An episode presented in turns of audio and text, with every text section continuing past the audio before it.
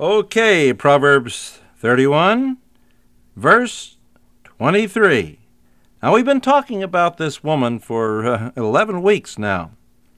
And I think we've seen some very interesting and exciting things about this, this well rounded or well balanced woman, this wife, who does all these things that I'm not going to repeat anymore, but who we read now in verse 23 has a husband. First time we hear this husband mentioned. And listen to what we hear about the husband. Known in the gates as her husband, when he sits among the elders of the land. Oh, you say, here's this woman getting up early in the morning, before it's while it's still dark, tearing all over the place, getting the best bargain she can get, buying a, a, a field and and girding her arms up and planting a vineyard, uh, working like crazy at night at, at this distaff and spindle and and uh, making clothes for herself and for her household and all these kinds of things. And here's this no good husband of hers sitting with his feet up in the gates. Ah, what a guy he must be. Wait a minute, Wise. Wait a minute. You misunderstand this entirely. Let me make it clear. This husband of hers, who is mentioned in verse 23, when when it speaks about him, it's still really speaking about her. Let me explain what I'm saying here. Uh, known in the gates as her husband. What are these gates? Uh, does he just kind of hang around the gates and sit down around some gates someplace with his feet up? No, no, no, no, no, no, no. This is talking about an old timey city, way back in biblical times. And you know, the gates of a city were not like we think of gates today. A gate today is just kind of a couple uh, boards or, or bars of iron or something like that uh, that swing on hinges. That wasn't what a gate was in those days. A gate was a building. It was, of course, a place that had doors. It was an entrance area, but right at the entrance area was a big room or two or three rooms if it was a big city. And these rooms were where the elders of the city or the town fathers met. And what this is saying is, is that he sits among the town fathers. He is one of the leaders of the community. And not only one of the leaders of the community, but one who is well known, one of the outstanding leaders of the community. To sit among the elders is not to loaf, but it's to go down to the, uh, uh, to the city hall and be one of those who is ruling and running the affairs of the city. Do you see? That's what it's talking about. And what we're really saying here is that this husband has reached such a place of prominence in the city. And one of the reasons why he has reached such a place of prominence as this is because he has a wife like this. That's the point. We're still talking about the wife. That she has been a large share of helping him to rise to a place of real prominence among his fellow citizens so that he is one of the rulers of the city. Now, do you understand what it's saying? I hope that makes things a little bit clearer for you. This guy isn't loafing. By the very virtues which his wife has been exhibiting, she has helped him to reach a place of great prominence. That's the point that's being made. And uh, we read in verse uh, 24 that she makes linen garments and sells them, and delivers sashes or belts to the merchants. Now, we've already seen that she's got a vineyard going, that she's making other kinds of things, and now we read that she's uh, making linen garments and selling them and delivering sashes to the merchants. Here's another business or two that she's got going on the side. This gal is fantastic. Uh, don't ever tell me that a working wife uh, is a is a wrong thing.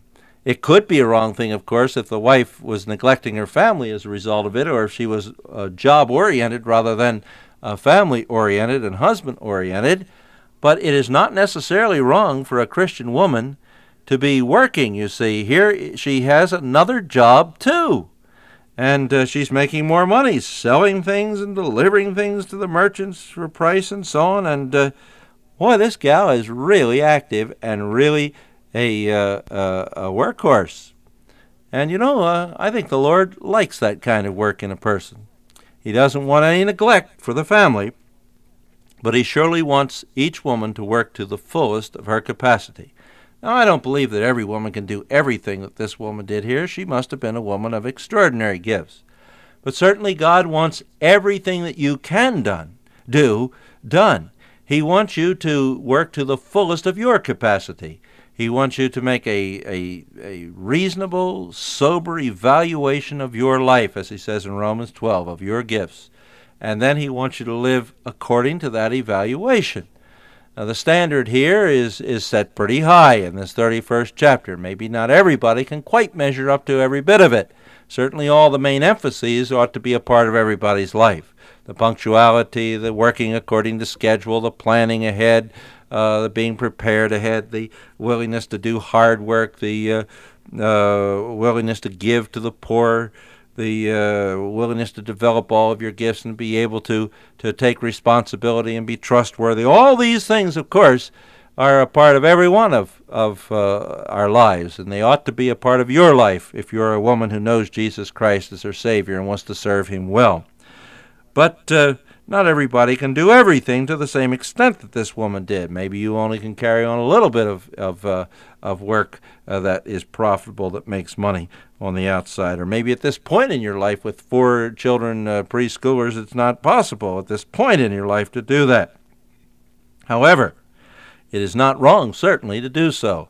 In fact, this woman is constantly commended for having these kinds of jobs. And it's interestingly, notice that this was the this working wife was not somebody who necessarily probably uh, needed all this extra money. We see that she gave some of the money to the poor, and not only that, her husband was one of the most prominent men in the community. He was one of the elders of the land.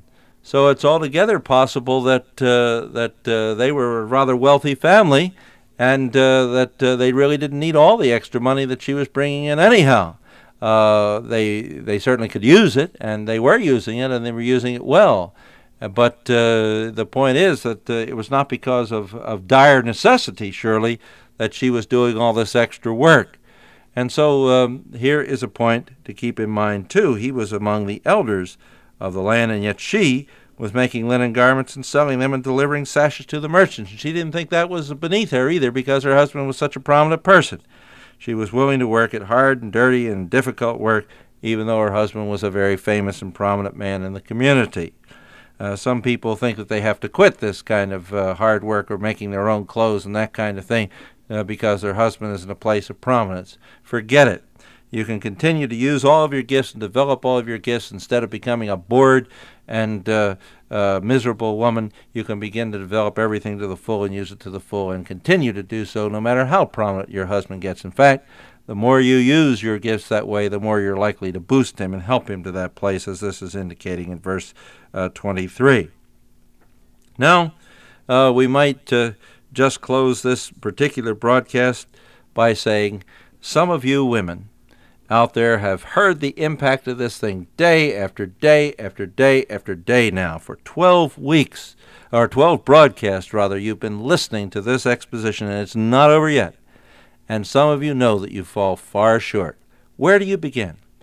I would suggest you begin by making a list of all the things that you know need to be changed, and then take them up one by one, prayerfully, together with your husband, and start to make those changes.